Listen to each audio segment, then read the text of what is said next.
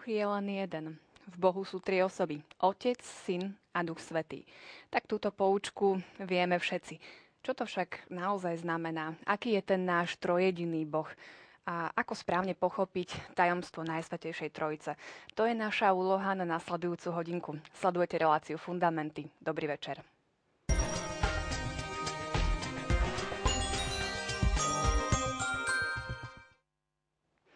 Čaká nás teda veľmi zaujímavá téma, avšak veľmi náročná a opradená veľkým tajomstvom.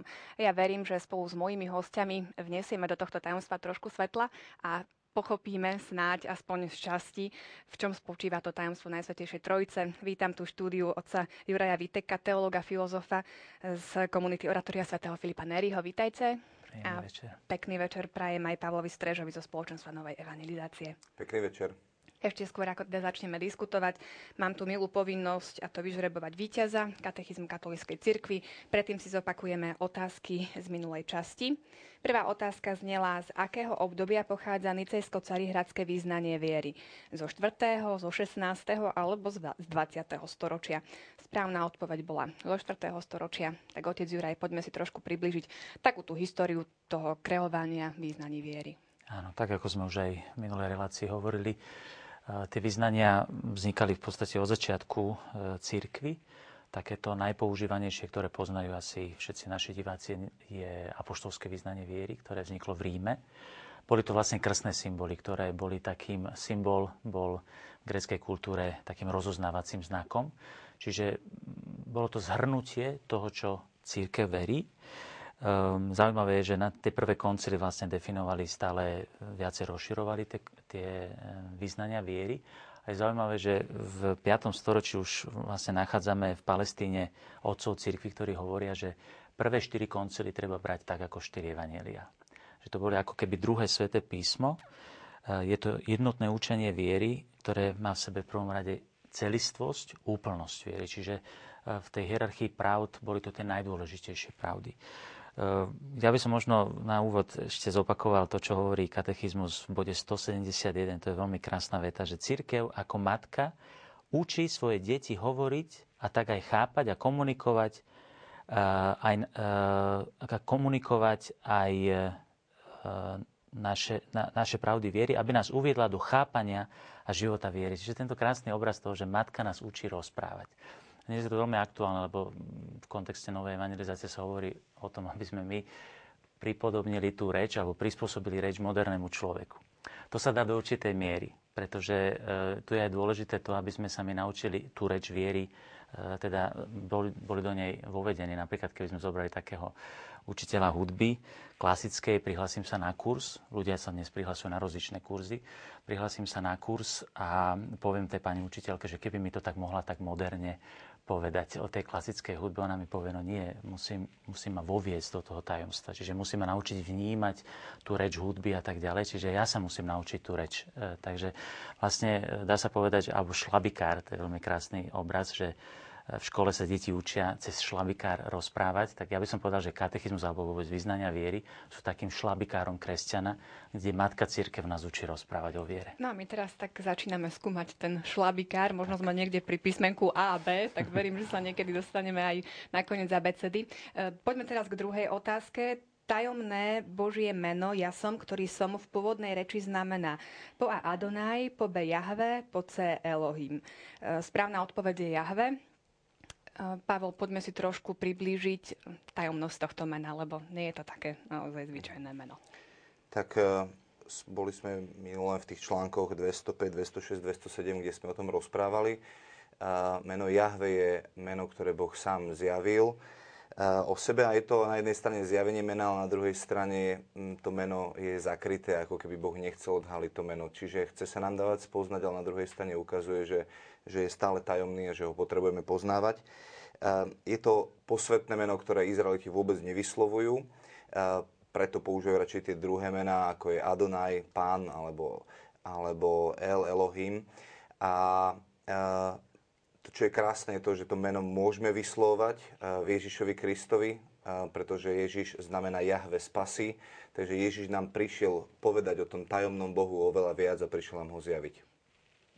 Tretia otázka znela, keby si Boha pochopil, nebol by Bohom.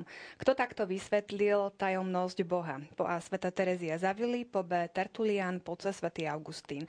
Tak tu je to jasné, je to Svetý Augustín, je to aj v katechizme, tam ste to mohli mi televízni diváci nájsť, takže k tomuto nebudeme dávať bližšie vysvetlenia. A ja teraz vyžrebujem jedného z vás, ktorí ste sa zapojili do našej súťaže a Monika Švecová zo Žitavan získa od nás katechizmus katolíckej cirkvi. Takže blahoželáme a ideme diskutovať. Do našej debaty sa môžete zapojiť aj vy. A to na známe kontakty fundamenty.tvlux.sk alebo 0905 208 209. Tam nám môžete poslať SMS správu. Tak, poďme na to. Poprosím réžiu o prvý príspevok.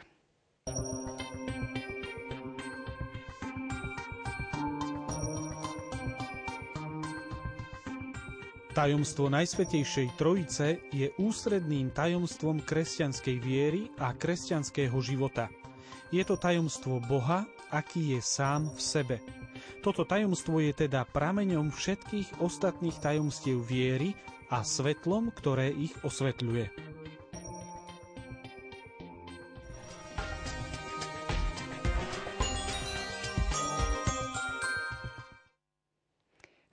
Príspevku sme počuli aj videli, teda, že tajomstvo Najsvetejšej Trojice je ústredným tajomstvom kresťanskej viery. Je to teda ústredné, ale zrejme aj také najtajomnejšie. Ako potom môžeme takýmto tajomným e, tajomstvom hej, vysvetľovať ďalšie tajomstva? Nie je potom tá naša viera o samých tajomstvách? Ako sa vieme potom dostať k tej, k tej podstate? Pavel. V žalmoch alebo v príslovi je napísané, že je, tajoms, je slávou Boha skrývať veci a je slávou kráľov tie tajomstvá odhaľovať. A, to je niečo krásne, že, že, že čo, čo môžeme mať, že môžeme e, vstupovať do vznešenosti povolania kresťanského života práve tým, že odhalujeme tie tajomstvá a to, čo Boh sám chce nám zjaviť. Lebo na začiatku, e, vlastne, keď sme hovorili o viere, tak sme hovorili, že Boh sa chce dať poznať a hovorili sme o tom, že Boh túži potom sa nám zjaviť. Ale Boh sa neskrýva pred nami, ale pre nás, aby tí, ktorí ho hľadajú, ho našli. Lebo Ježiš dáva ten prísľub, že kto hľadá, tak ten nájde. Čiže keď, keď objavíme toto ústredné tajomstvo, tak sa nám otvárajú dvere preto, aby sme pochopili oveľa viac všetko ďalšie, čo Boh pre nás má. Ale keď je ťažké pochopiť to ústredné tajomstvo, ako sa ja môžeme som, pohnúť ďalej? Ja som možno k tomu ešte doplnil, k tomu, čo hovoril Pavol, že e, možno by sme sa mohli zamyslieť nad tým samotným slovom tajomstvo. Uh-huh. Lebo ja som si celkom istý, že či ten bežný e, význam tohto slova, ktorý som našiel v slovníku slovenského jazyka, že to je niečo skryté, niečo neprebádané, niečo nepoznané, že či toto je kresťanské tajomstvo.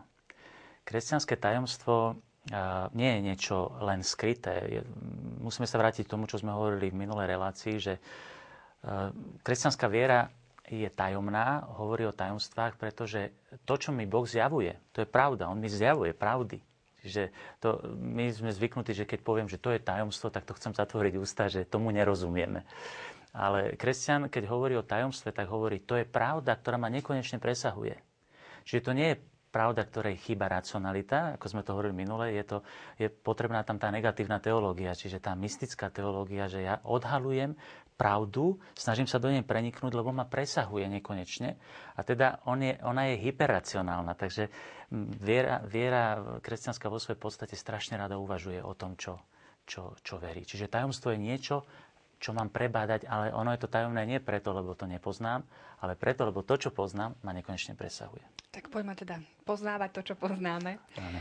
Uh, ďalší bod uh, v katechizme, bod 232, tam uh, hovorí o tom, že sa teda stretávame bežne s prejavmi uh, Najsvetejšej Trojice, či už pri prežehnávaní, pri krste. Uh, možno to už berieme tak trošku formálne, že si ani neuvedomujeme, čo vôbec tento význam, aký význam má Najsvetejšia Trojica v našom takom každodennom živote. Čo tam teda môžeme čítať? Čo si máme uvedomovať pri každom tom prežehnaní? Ja myslím, že v prvom rade si musíme uvedomiť, keď sme minule hovorili o jednom Bohu, hovorili sme, ktoré náboženstva to majú spoločné. Prvá vec, ktorú si musíme uvedomiť, to má robí kresťanom. Pretože to je hlavná vec, ktorá ma odlišuje od všetkých ostatných náboženstiev. Židia neveria v Trojicu, Mohamedáni neveria v Trojicu, žiadne náboženstvo neverí v Trojicu, len my. Čiže je to moja prvom rade identita kresťanská. A potom e, samozrejme, že v krste sa ponáram, e, celý môj kresťanský život sa odohráva v Trojici.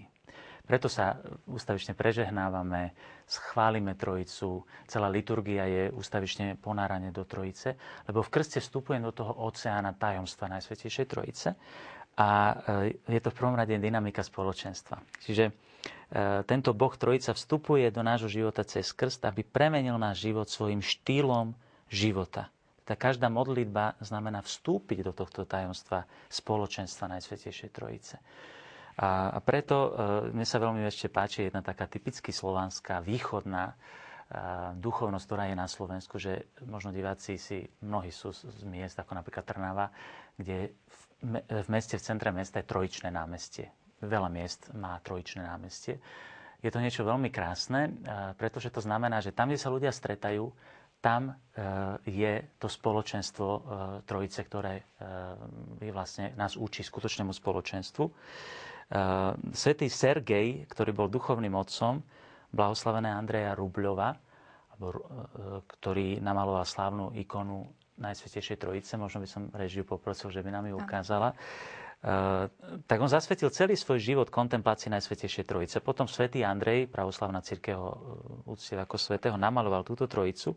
Snažil sa svätý Sergej zjednotiť a zhromažiť celé Rusko okolo kláštora z Najsvetejšej Trojice, aby stvárnil vo svojom okolí i v politike obraz Najsvetejšej Trojice. Jeho úmyslom bolo, aby ľudia cez kontempláciu Trojice prekonali nenávisť, ktorá ovládala svet. Čiže aj naše cirkevné obce, farnosti, diecézy, mesta by sa mali vnútorne pretvárať na spoločenstva. Církev, ako pripomína pápež František, nie je v prvom rade organizáciou, ale je spoločenstvom. A myslím, že toto je hlavná vec, ktorú nám e, úsilenie Svetej Trojice hovorí, lebo tam je, sú všetky, všetky dogmy, všetky pravdy našej viery. Tam je celý kresťanský život, čiže možno bude to trošku dnes vyzerať, že budeme trošku teoretizovať, ale to je vec, ktorá nás obklopuje ústavične, z ktorej žijeme a do ktorej potrebujeme stále vstupovať. A ešte druhá vec, ktorá vlastne okrem toho spoločenstva, čo mi teda otec Juraj myšlienku zobral, že to je, to je tá, tá prvá podstata je to, že, že hovoríme o otcovi a synovi, čo je predpoklad a, a ten obraz rodiny, čiže Boh, boh od začiatku plánoval církev ako rodinu a nie ako organizáciu, či ako spoločenstvo a ako rodinu. Ďalej e, sa tu vyskytujú v katechizme také pojmy, ako je teológia, ekonómia. E, čo to znamená? Čo si máme pod tým predstaviť. Ja by som zase poprosil režiu o ten prvý graf, ktorý som pripravil, ktorý môže našim divákom trošku napomôcť pri vnímaní e, toho, e, týchto pojmov. Tak e, teológia aj katechizmus používa túto terminológiu práve preto, aby rozlišil, rozlišila Boha, ktorého vnímame v tom tajomstve, teda v tom, aký je on sám v sebe. To je ten Boh, ktorý je sám sebe, alebo sa po latinske povie ad intra, teda to je to, čo je v ňom vnútri, čo nikto nevidí, iba on sám. To je, to je, to je to, tá dôvernosť Božia, ktorá je, je nezjavená. Boh je, tento Boh v teológii, ako Otec, Syna, Duch Svetý, je nepoznateľný, je skrytý, je v neprístupnom svetle. A v, tomto, v tejto teológii potom hovoríme o o vzťahoch medzi, medzi osobami Najsvetejšej Trojice, ktoré sú vyjadrené cez, cez tzv. vychádzania. Tie sú od väčšnosti. To je Boh, aký je sám v sebe v tom svojom tajomstve. A teda to je väčšie plodenie Syna a vychádzanie Ducha Svetého. A na druhej strane, na, na spodu toho grafu, vidíme zase ekonómiu. Uh, ono je to aj pekne zobrazené, že to ide, máme tam pekne na pozadí tú, tú zemegulu. Boh vstupuje do tohto sveta. Boh vstupuje do tohto sveta a to je ekonómia. Keď Boh navonok odhaluje niečo zo seba, to sa deje cez ekonómiu. Že to, čo je Bohu samotnom, to nikto z nás nemôže nikdy vidieť. Boha nikto nikdy nevidel. Ale On e, poslal svojho syna a to sú práve potom tie tzv. poslania v čase, ako je vtelenie Božieho slova a zoslanie Ducha Svetého na Turíce, kedy sa Boh zjavuje v dejinách. A to už je pôsobenie Boha ad extra. A mohli by sme si to doplniť tým ďalším grafom e, číslo 2, poprosím režiu, kde vidíme tú dynamiku toho, ako sa nám e, vlastne Boh zjavuje v tej ekonomii, teda Boh v teológii skrytý, Boh Otec, Syna Duch Svetý, teda Boh sám v sebe a dintra, nepoznateľný skrytý v neprístupnom svetle, vychádza zo seba a zjavuje sa.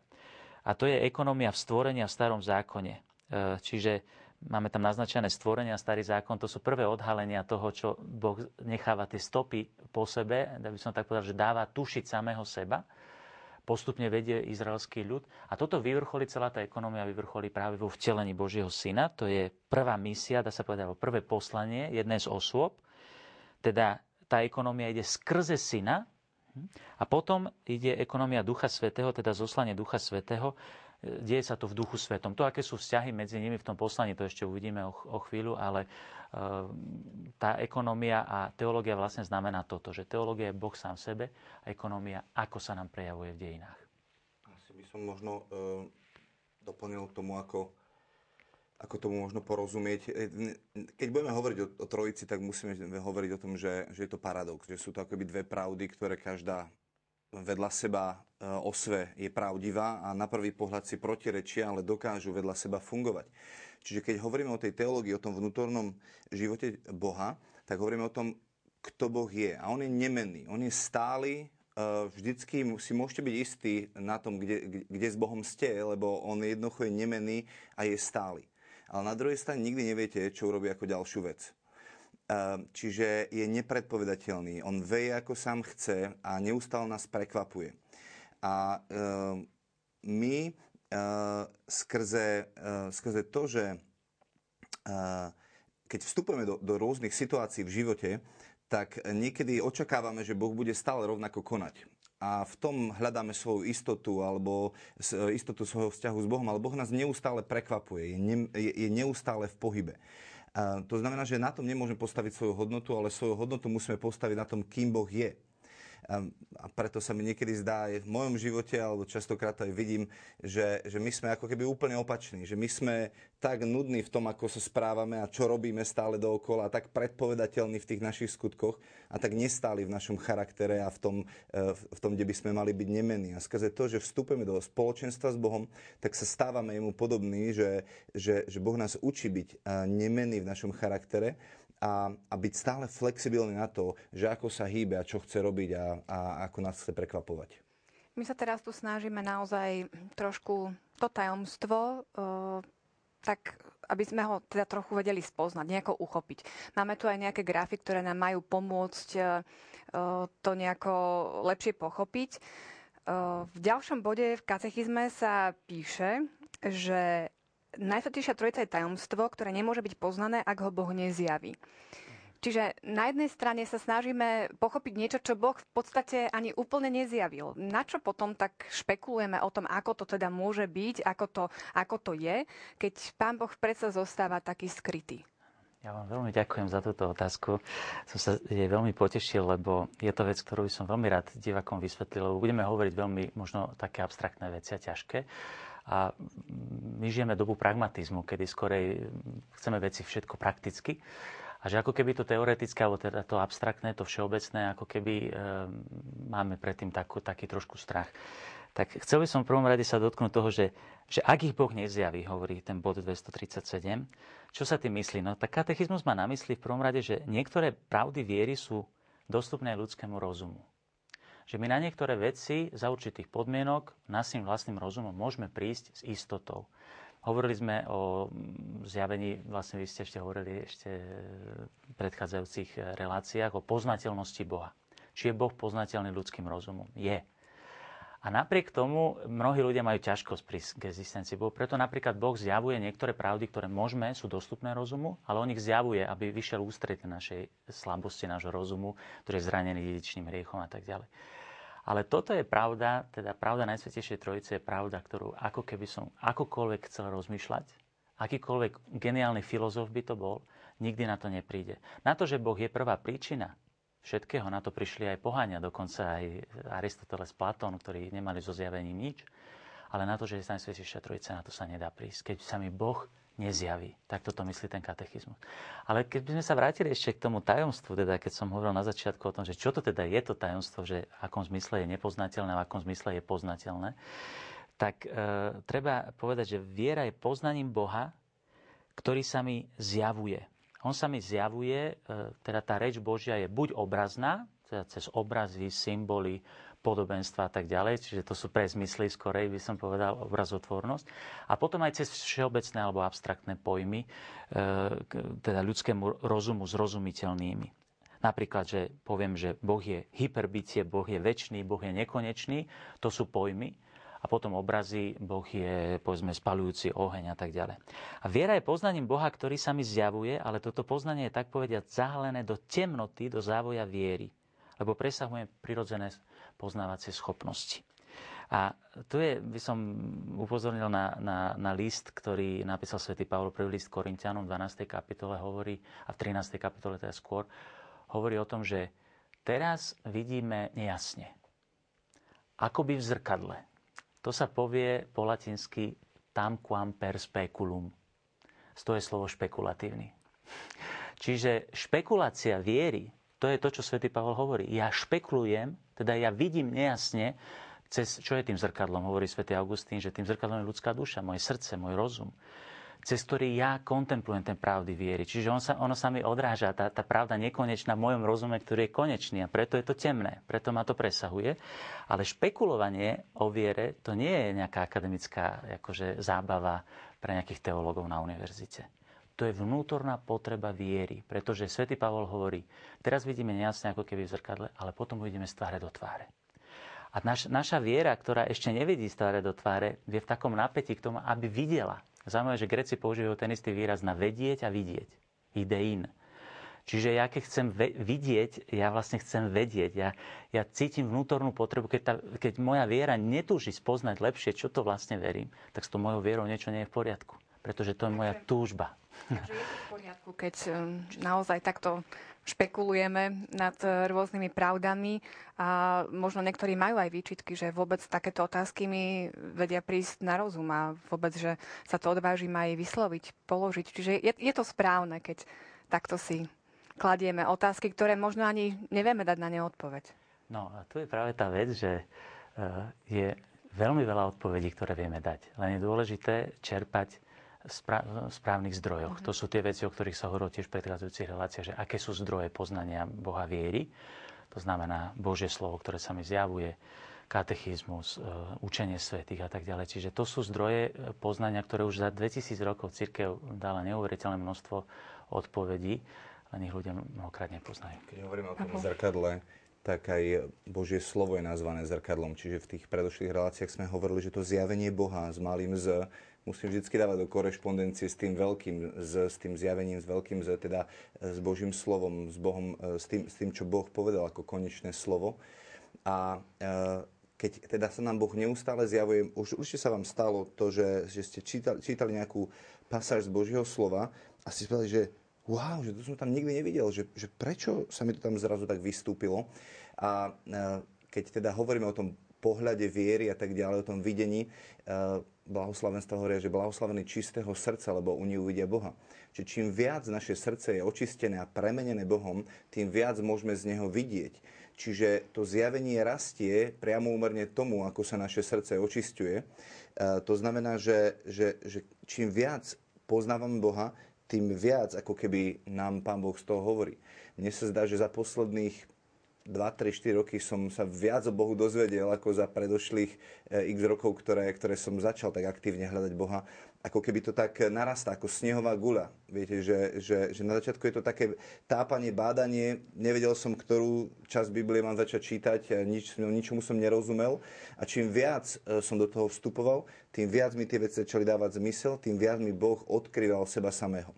A možno keby som použil ten ľudský obraz, tak je to uh, moje malé deti uh, a to, ako sa im ja dávam poznávať, alebo to, ako ma môžu zakúšať, že, že čím viac oni sa uistujú v tom, kto som, tým, tým, tým viac ja, a čím rastú v zrelosti dospelosti, tým viac môžem im odkrývať tajomstva života, o ktorých zatiaľ nevedeli.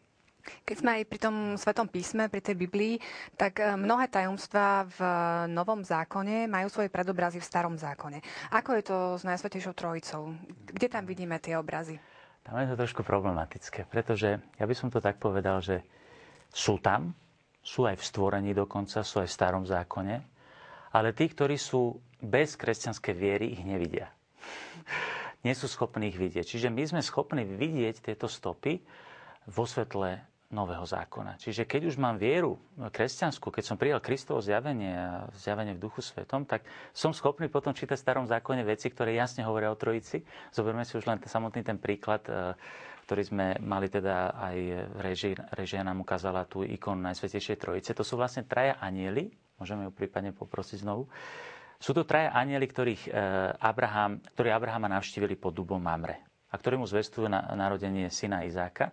Otcovia cirkvi v tomto okamžite videli e, predobraz Najsvetejšej Trojice, teda Boh, ktorý prichádza navštíviť, e, zaujímavé, že ich zobrazil všetkých troch rovnakých a tak ďalej, čiže sú to, sú to, je to predobraz Najsvetejšej Trojice, ale toto žiaden e, ortodoxný žid nebude vidieť tam Svetu Trojicu. Alebo, alebo obraz Abrahama, Izáka, Jakuba. Abraham ide obetovať svojho syna Izáka, a e, to je predobraz toho, ako Boh obetuje svojho vlastného syna. E, v tom článku 238, už sme to predtým hovorili, Boh hovorí, že Izrael je môj prvorodený syn. Čiže Boh si vyvolí jeden jediný národ spomedzi všetkých národov a iba on si užíva exkluzivitu Božieho požehnania a zjavenia. A to je obraz e, toho, že, že, že v nebi je iba jeden syn a tým je Ježiš a iba on si užíva exkluzivitu otcovej tvára a jeho požehnania a tým, že prichádza k obetovaniu, že Abraham obetuje Izáka, tak mu Boh mení meno z Abram na Abraham, čiže otec spravodlivosti na otec mnohých národov. A tým, že Boh obetuje svojho syna, tak z toho, že otec spravodlivosti sa stáva aj otcom ostatným národom, lebo aj ostatné národy môžu vstúpiť teraz cez, cez Ježiša e, do, do spoločenstva rodiny Božích detí a stáva sa tým pádom ich otcom. Čiže opäť predobraz e, otca a syna. Ešte môžeme ďalej. Ešte ďalej že dokonca tie stopy môžeme nájsť aj vo stvorení. Čiže ešte mimo zjavenia biblického, Svetý Bonaventura hovorí, že existujú tzv. vestígia trinitatis, teda stopy trojice vo stvorení. Svetý Augustín napríklad kontemploval takú stopu, sam, ešte sa k tomu vrátim, v, v samotnej psychológii človeka. Človek, keď poznáva sám seba, tak e, spozna, vytvorí si o sebe určitú ideu, určité mentálne slovo, ktoré je mojou súčasťou, zostáva vo mne. Je to moje poznanie o mne samom, to je predobraz slova, čiže Božieho syna. A milujem samého seba, ale ten, ten predmet mojej lásky som ja sám. Čiže e, len u Boha uvidíme, to je dokonale, ale to je tiež určitý predobraz, určitá stopa, ktorú teraz už vo svetle zjavenia viem, že je tam tá stopa, ale bez, bez zjavenia by som to nikdy nevidel.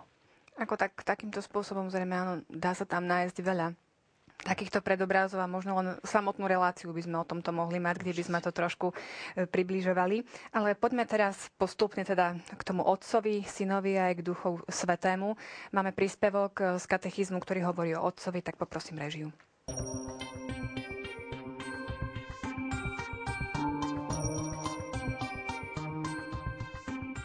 Ježiš zjavil, že Boh je otec v mimoriadnom zmysle.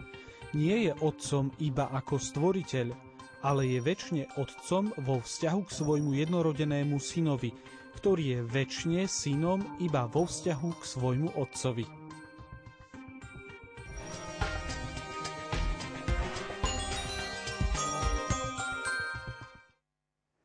Tento príspevok teda hovoril o Bohu Otcovi.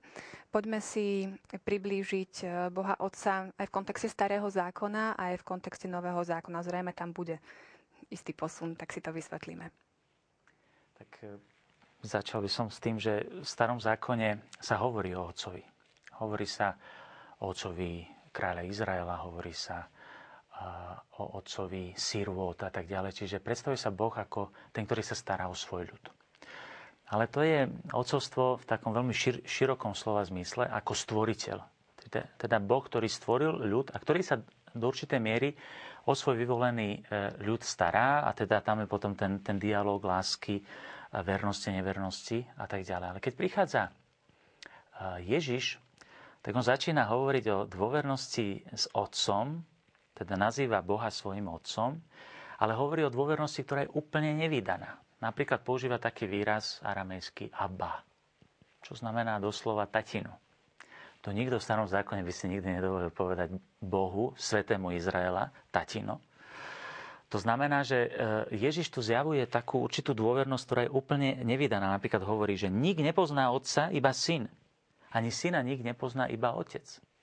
O takej dôvernosti e, sa ani nesnívalo. Ján e, vo svojom evaneliu na začiatku hovorí o tejto dôvernosti. Na počiatku bolo slovo, to slovo bolo u Boha a to slovo bol Boh. Čiže hovorí o istej dôvernosti, ktorá je úplne prekvapujúca. A napokon Ježiš odhaluje vzťah k otcovi, ktorý začína vyrušovať aj náboženské autority v Izraeli. A je zaujímavé, že vyvrcholí to až tak ďaleko, že napokon, keď ho Kajfáš, e, veľkňaz Jeruzalemského chrámu, súdi, tak potrebuje nájsť nejaký dôvod, pre ktorý by ho odsudil na smrť. A odsudil ho na smrť práve za toto. Ja ťa zaprisávam na živého Boha, si ty Mesiáš, syn živého Boha. Keby povedal, že je Mesiáš, to nemohol sa rúhať, lebo však očakávali Mesiáša. Ale keď povedal, že je Boží syn, tak sa rúhala. Tu je vidieť, že to tie autority veľmi správne pochopili, v akom zmysle to pán Ježiš hovorí. Že to nemyslí v tom širokom slova zmysle, ale vo vlastnom slova zmysle. Je to môj otec. A teda ich to pohoršovalo preto, lebo to chápal tak, že je, je, je rovný otcovi. A potom si roztrhol rúcho veľkňaz a, a za, to, za to ho teda odsudili na smrť. Že veľmi dobre pochopil, že že nehovorí v takom zmysle, ako hovorili všetci Izraeliti, že Boh je náš otec, lebo je náš stvoriteľ. Čiže myslí... v tomto kontexte naozaj sa dá lepšie pochopiť, prečo ho mali tak v zuboch, keď to môžeme ja. naozaj takto odľahčiť trošku.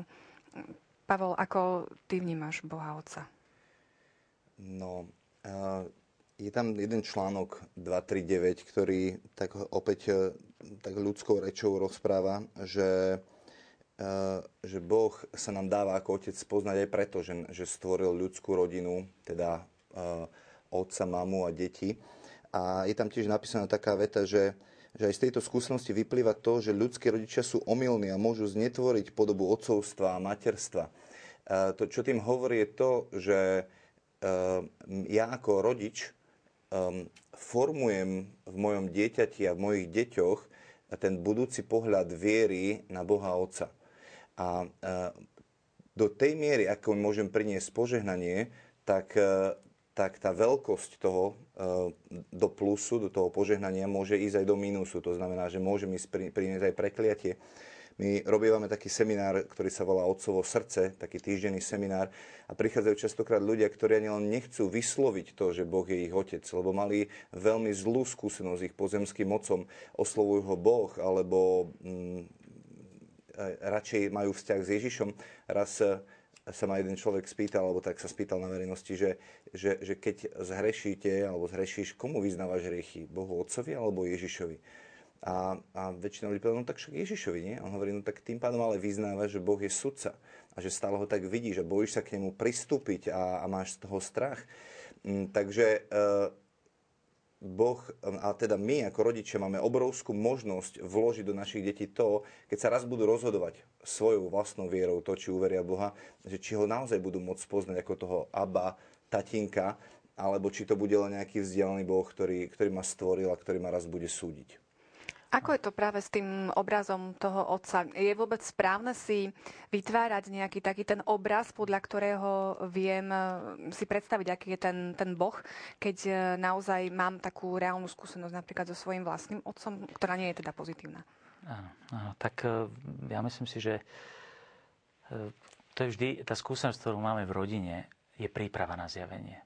Niekedy nám môže napomôcť, pretože niektorým ľuďom to aj úžasne napomáha, pretože majú dobrú skúsenosť s rodičmi a potom sa, by som povedal, sú pripravení na to, aby, aby pri, prijali to zjavenie. Inde to môže skutočne skôr byť, ja som tiež mal takú skúsenosť, neviem, veľmi dobré priateľky, ktorá mala zastavenú cestu prirodzenú k tomu, že otvoriť sa Bohu ako Otcovi, pretože mala takú negatívnu skúsenosť. A tu by som zase sa vrátil k tej afirmatívnej negatívnej teológii. To treba očistiť. To treba očistiť, pretože niekedy si vytvárame úplne e, zdeformované karikatúry e, Boha. A to je teda afirmatívna teológia povie, že Boh je otec. Ale ja musím hneď povedať, ale Boh nie je otec tak, ako ja to poznám. A to dokonca aj v tom prípade, keď som mal skvelého ocina. Hm? Čiže aj keď mám skvelého ocina, tak mi to síce má to pri, e, Boh je inak otec. Boh je super otec. Dokonca svätý Pavol v liste Efezanom hovorí, že zohy nám kolena pred otcom, od ktorého má meno každé otcovstvo na nebi i na zemi. Čiže e, Božie otcovstvo má v sebe e, všetko, čo, a oveľa viac nadmieru toho ocovstva, ktoré som, toho najlepšieho, ktorého som schopný spoznať, ale nielen ocovstvo, pretože my vieme, že v ľudskom ocovstve nikdy ocovstvo nie je bez materstva. To sú dve veci, ktoré... Práve aj toto zrejme asi je odpoveď na tú otázku, ktorú mnohí kladú, že keď hovoríme o, o Bohu ako otcovi, teda, že či je to muž. Hej? Áno, teda áno. Ako, ako máme rozlišovať, e, teda respektíve vedieť zodpovedať tú otázku toho rozlišovania tých ľudských pohlaví? No, keďže, keďže v Bohu je práve tá nadmiera toho otcovstva, tak je v ňom prítomné materstvo, pretože on je prameňom každého otcovstva. Materstvo je e, spojené s otcovstvom. A preto napríklad aj katechizmus hovorí, že v tom bode e, 239, že dokonca e, aj ten materský princíp, alebo teda ten materský aspekt odcovstva je tam prítomný, pretože mi e, poukazuje na, na imanentnosť toho vzťahu k stvoreniu. Čo to znamená? Ja myslím, že to na Pavol by to lepšie vedel ešte povedať, lebo má aj svoju vlastnú skúsenosť, že, a ja si to všímam aj na, na vedení manželov, že žena má automaticky to materstvo lebo je tam fyzický, by som povedal, kontakt, to dieťa vyjde z lona, čiže to dieťa je ústavične v jej náručí, otec ten len tak prizerá a sa postupne učí, vovádza sa do toho tajomstva. Čiže tá imanencia toho materstva, ja by som povedal, niekedy ešte je oveľa, oveľa intenzívnejšia. A napríklad v starom zákone sa hovorí, ako, ako matka e, svoje E, deti som si vás privinul a tak ďalej. Čiže v Bohu sú všetky tieto. A dokonca sa ešte tam hovorí, že berie ocovstvo na nebi i na zemi. Meno teda. Každé. A čo to znamená na nebi? Aké je to ocovstvo na nebi? Na nebi máme nejaké ocovstvo? Tak to je to duchovné ocovstvo. Svetý Pavol hovorí, že mohli by ste mať aj tisíc vychovávateľov, ale ja som vás plodil v Kristovi. Hm?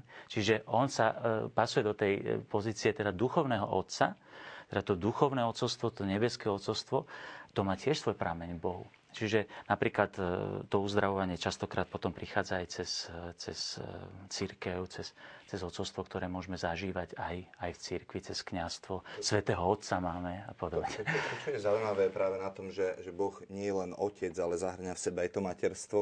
Mne sa páči, dneska máme Sviatok Sv. Terezie z Lysia. Pavol VI vlastne ich aj spolu s Katarinou Sienskou povedal, že to sú učiteľky cirkvy.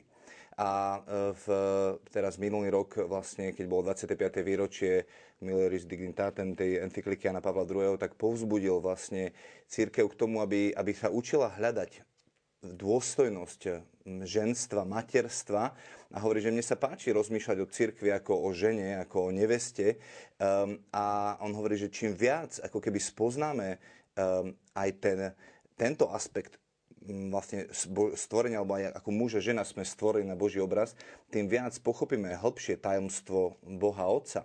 My počas toho kurzu uh, Otcovho srdce, tam je jedna prednáška, že, že ženské vlastnosti Boha Otca taká netradičná téma, ale, ale práve hovorí o tom, čo otec Juraj teraz povedal, o tej nežnosti Boha, o tej, uh, ako, ako nasýtené dieťa v lone matky, tak je moja duša pri tebe, hej, to hovorí Dávid o, o svojom Bohu, ako také najhlbšie, najhlbšie vyznanie toho, že, že, že, že toho, toho bezpečia, tej ochrany, toho, kojenia, ako že, že môžem sať z, z prs jeho útechy, až také slova používajú biblisti.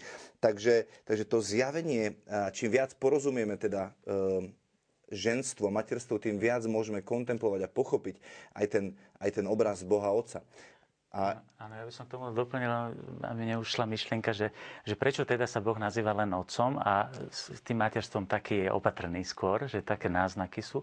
Ja si myslím, že to má zase v tej ekonomii svoj význam, pretože znamením e, toho e, Božieho materstva, ktoré je, má prameň Bohu, je, je, Bože, je Bože materstvo Pány Márie. Čiže v tej ekonomii spásy Pána Mária nám zjavuje aj tento aspekt Božieho odcovstva. On je tam pri tom, že nemôžu byť spokojné aj, a ich materstvo má svoj prameň v odcovstve Božom, ale nám sa zjavuje oveľa dokonalejšie práve v tej ekonomii spásy, že Bohu sa zapáčilo, aby sa jeho syn narodil zo ženy.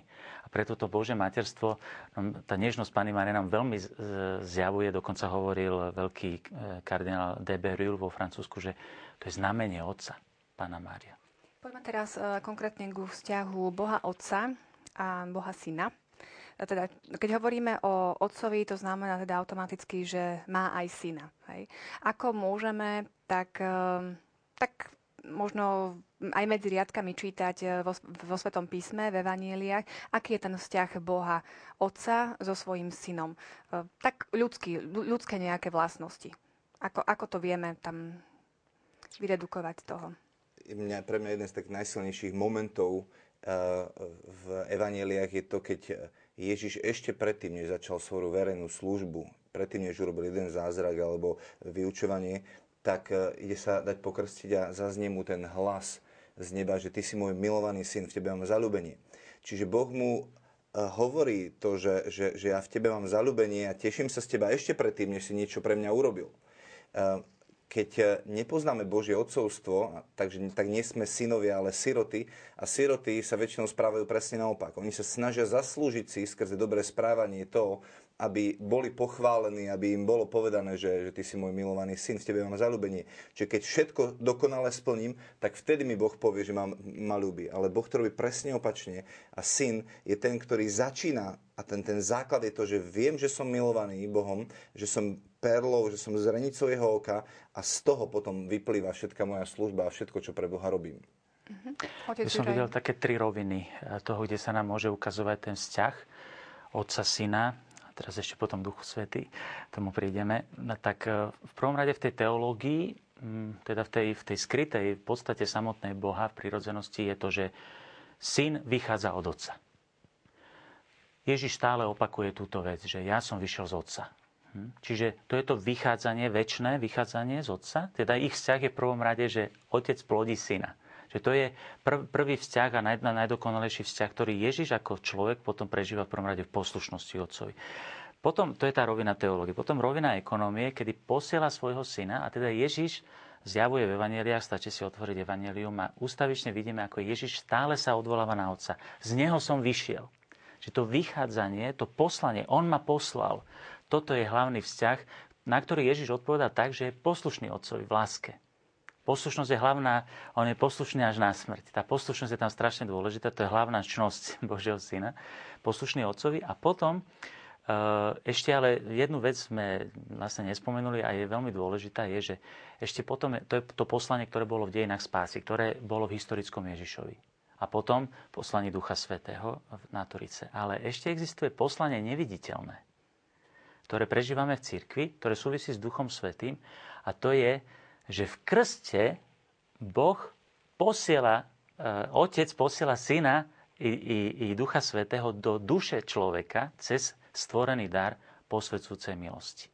A táto posvedzujúca milosť spôsobuje, a teraz pozor, lebo toto si myslím, že väčšina katolíkov nevie, že v pokrstenom človeku prebýva tajomným spôsobom Najsvetejšia Trojica. Úplne iným spôsobom, ako prebýva Boh v každom stvorení, lebo je jeho stvoriteľom úplne novým spôsobom, cez Božiu milosť. To je, by som povedal, cez adopciu. To znamená, že Boh ako otec, ako syn, ako duch svetý prebýva tajomným spôsobom v mojom živote. No a keď si zoberieme, ja vám do toho skočím, napríklad e, veľa je takých e, formálne pokrstených veriacich. Ako je to tam s prebývaním? Presne na to som myslel. Presne na to som myslel. Pre mňa bola jedna úžasná skúsenosť. Ešte v Ríme nám chodili misionári každý rok do seminára hovoriť duchovné obnovy. A prišiel jeden misionár, to bol 40 rokov v Keňskej púšti. No, keď ten začal rozprávať o Svetej Trojici, ja som otvoril ústa a on mi hovoril, on, mi, on nám hovoril teda o jednej svojej skúsenosti, že cestoval vlakom s takýmto e, mladíkom, ktorý mu hovoril o tom, že ja som pokrstený, ale ja neverím, ja neviem, čo to znamená a nič. A on mu začal rozprávať o tomto prebývaní Najsvetejšej Trojice v ňom. A tento mladík e, počúval a tak ďalej. Ten kniaz potom po asi pol hodine sa zháčil, že čo mu to teda rozprávam, však on, pre neho to musí byť úplne španielská dedina. A teraz hovorí, prepáč, že už musím vystúpiť, už bol v Neapoli. A tento mladík s otvorenými ústami hovorí, vy teraz nemôžete vystúpiť. Viete, čo ste mi vy teraz povedali? Čo ja mám teraz robiť? A on mu ten kniaz hovorí, a vtedy som si uvedomil, ako nechápeme, čo sme dostali v krste. On hovorí, prihovor sa k tomuto Bohu tajomnému, ktorý v tebe prebýva, ako k niekomu, ktorého si celé tie roky nevidel, nepočul, nepoznal, ale ktorý je stále s tebou celý ten čas. Čiže e, to je, tomu sa hovorí, že je ontologická zmena, to jednoducho zostáva, bytostne to zostáva stále, preto napríklad ani nie je možné zrušiť krst. Mi prišla raz jedna moslimka, že chce zrušiť krst tak som jej musel vysvetliť, že sa to nedá. Môžem len napísať do matriky, že opustila svoju vieru a apostatovala, ale nedá sa to zrušiť. Posúme to trošku ďalej.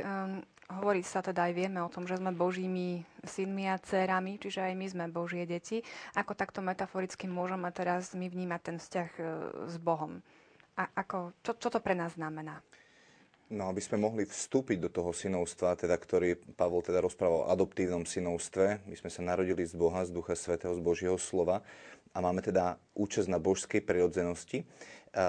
A e, je to práve Duch Svetý, ktorý nás učí volať to Abba Oče, o ktorom rozprávame, že e, ten vzťah otca a syna je niečo, čo môžeme práve skrze Ducha Svetého do toho viac vstupovať. Čiže uh, je to ďalšie to zjavenie Boha, ktorý, ktorý sa nám dáva spoznávať, aby sme viac poznávali to, kým On je. Čiže keď e, napríklad robíme tie školy celého srdca, je to taký týždenný seminár, kde, kde sa snažíme vyučovať, ale aj veľa sa modliť za ľudí, pretože to nie je len e, nejaká nová pravda, ktorú zoberiem svojou myslou, ale je to to hlboké zjavenie, tá nová skúsenosť, ktorú, spo, e, ktorú, ktorú spoznávam s Bohom, ktorá ma otvára tej novej zjavenej pravde, do ktorej ma vovádza Duch Svety. Čiže tá pravda o tom, že som Boží syn, nie je len o tom, že, že mám to teraz v hlave, ale ja potrebujem vojsť do, do, do tej pravdy. Potrebujeme počiarknúť, že to nie je metaforicky. Mm-hmm. To je reálne. Ja som reálne prijatý za Bože dieťa a ako povedal Pavol, mám účasť, skutočnú účasť na Božej prirodzenosti. Samozrejme, že to je len účasť, ja nie som Bohom, ale som zbožstvený. Že som ako Boh. Pamätáme, že Adam chcel byť ako Boh, ale bez Boha. Ja som ako Boh cez Božieho Syna jediného a som prijatý, adoptovaný Boží Syna, teda som reálne, nie metaforicky mm-hmm. Božím Synom.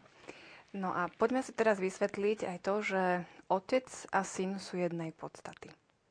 To bol aj historický veľký problém. Uh, skúsme si to približiť, asi otec Juhaj, vy to budete najlepšie teraz vedieť celú tú genézu nám približiť, ale v krátkosti, pokiaľ sa to bude dať, naozaj je to ano. celý ten problém tzv. filiokve. Áno, áno, áno. Tak to filiokve však poprosil by som režiu, teda, že by nám ukázala uh, teda ten posledný graf.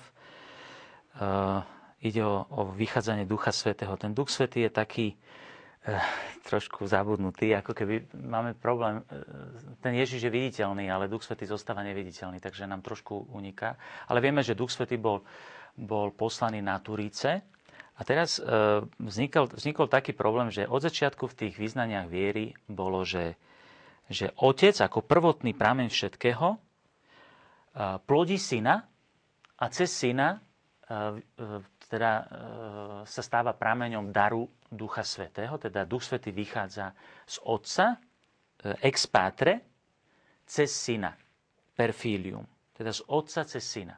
Takto to brali, brali, brala církev na západe, na východe celé, celé prvé tisícročie.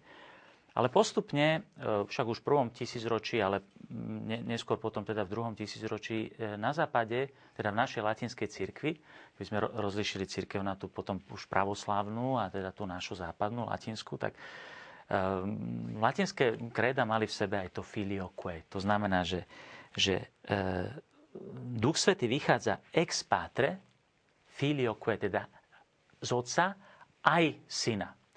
A pravoslavní majú s týmto trošku problém. Že oni mm, si myslia, že je to trošku vovádzanie príliš veľkej špekulácie do, do tajomstva Najsvetejšej Trojice.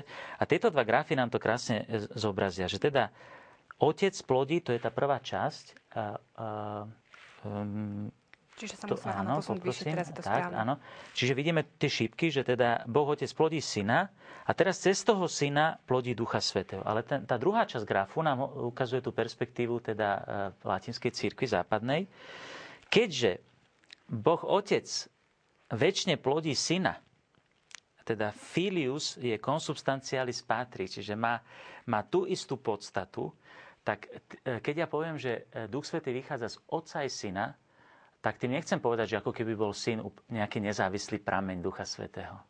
Lenže môžeme ich, vtedy, keď beriem to, že je plodený otcom, tak môžem ich vidieť obidvoch ako jeden jediný mm, princíp, z ktorého vychádza Duch Svetý. Že ja som tam preškrkol tie dve um, um, šipky, že to neznamená, keď poviem filioque, že ako keby z otca nezávisle a zo syna nezávisle vychádzal Duch Svetý. On vychádza z nich spoločne ako z jedného prameňa. A toto je, by som povedal, taký logický metafyzický dôsledok tej, tej pravdy viery, že vychádza cez syna. A teda my na západe nemáme problém s tým prijať perfílium. Ide len o to prísť v tom dialogu k tomu, aby aj pravoslavní e, toto nepovažovali za, za herézu, za, za blúd, lebo ano. je to pravda. Tak v podstate už či tomu rozumieme, či tomu nerozumieme, lebo Pali krúti hlavou, že nie, ani ja. Ale tak veríme teda, že máme jedného Boha v troch osobách. Poďme si to teda uh, trošku tak, uh, ja nadviažem na diváckú otázku, ktorú máme. Uh, pýta sa vás uh, divačka Henrieta, že s kým máte vy najbližší vzťah zo Svetej Trojice. Teda máme Otca, Syna, Ducha Svetého. Je správne to nejako takto uh, oddelovať, alebo naozaj stále myslíme na tú Najsvetejšiu Trojicu? Vyjadrite sa k tomu to tak niekedy ľudsky uh, tak chápeme, že keď sa teraz modlím k synovi, tak otec bude žiarliť a, a duch svetý uh, bude tiež sa pozerať, že prečo sa ku mne nemodlíš. Uh, to nie je tak, to je také ľudské zlé porozumenie, ale na druhej strane je to naozaj to, že, že, že každá z tých osôb niečo, niečo, niečo špecifické špeciálne. To znamená, že že keď hovoríme o vzťahu s otcom, tak to je aj ten Jahve, o ktorom sme rozprávali, aj Boh stvoriteľ, ale je to aj ten ocko, otecko. Keď hovoríme o Ježišovi, tak to môže byť aj pán, aj spasiteľ, priateľ, brat, ženich. Takže iný vzťah mám k svojmu bratovi alebo priateľovi a iný vzťah mám k Bohu Otcovi ako k stvoriteľovi, inak k nemu pristupujem, e, inak sa k nemu modlím. Duch Svetý je tešiteľ, radca, pomocník, alebo aj duch e, spravodlivosti, svetosti, duch Kristov. Čiže, e, čiže spôsob, akým sa modlíme, alebo teda e, to, ako oslovujeme Boha, tak samozrejme vždycky oslovujeme jedného Boha, ale, ale ten vzťah vyjadrujeme týmito, týmito nejakými uh, vecami, ktoré, alebo teda pomenovaniami, ktoré, ktoré z Božieho slova teda dostávame. Čiže že Kristus je môj, náš ženík, že my sme jeho nevesta.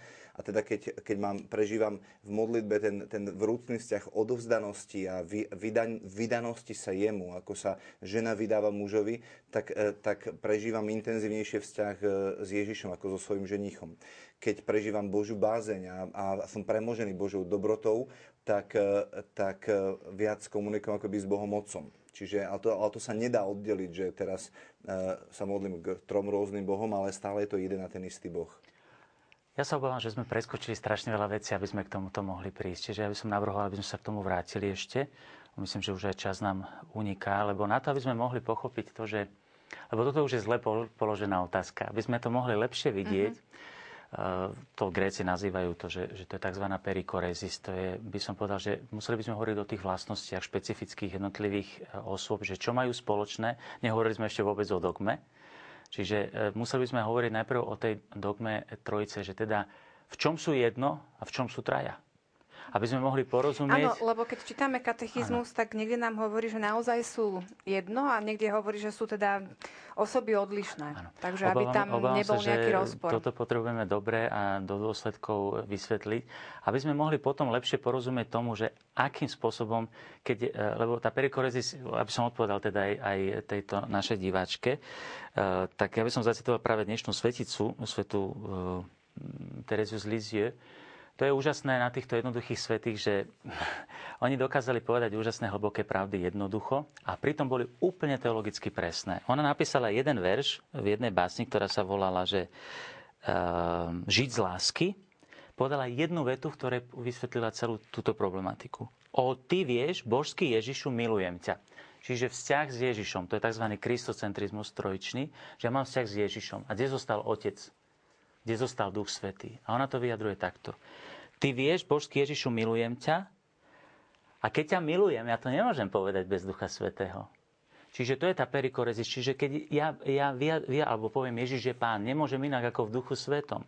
Je to, uh, pretože Bože slovo, ako hovorí svätý Tomáš Akvinský, je verbum spirans amorem. Čiže je to stále slovo, ktoré, tak povedať, zdýcha láskou. Čiže ja keď e, sa dostanem do vzťahu so, so synom, ja to nemôžem urobiť inak ako, ako e, v duchu svetom.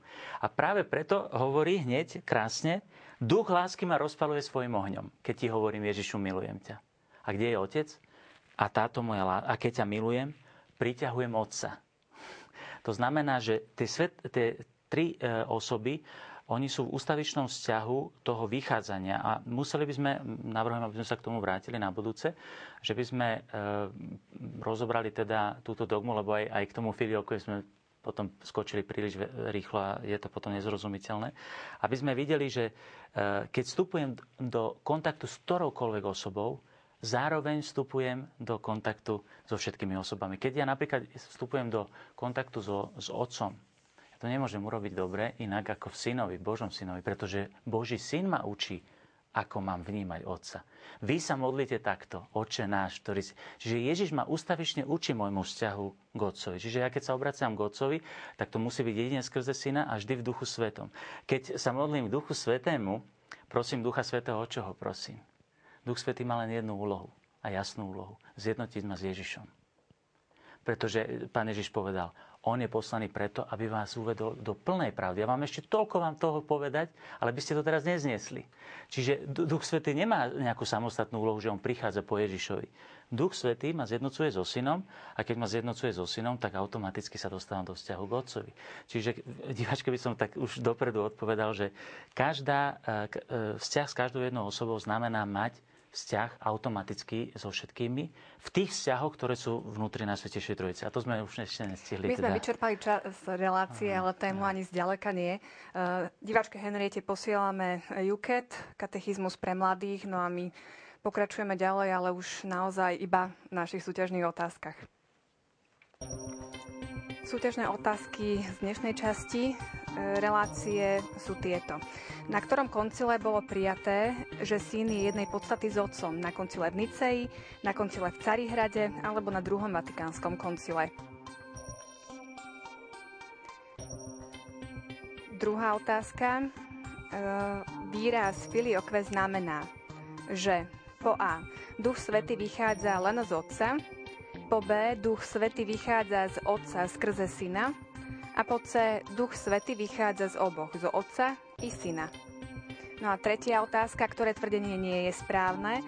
Po A. Každá božská osoba koná osobitne v Božom poriadku spásy. Po B. Božské osoby sú od seba skutočne odlišné. Po C. V Bohu sú tri osoby a každá má svoju podstatu a prirodzenosť. My sme to síce nie úplne rozobrali dnes, ale v katechizme to nájdete a potom budúcu reláciu sa k tomu podrobne vrátime.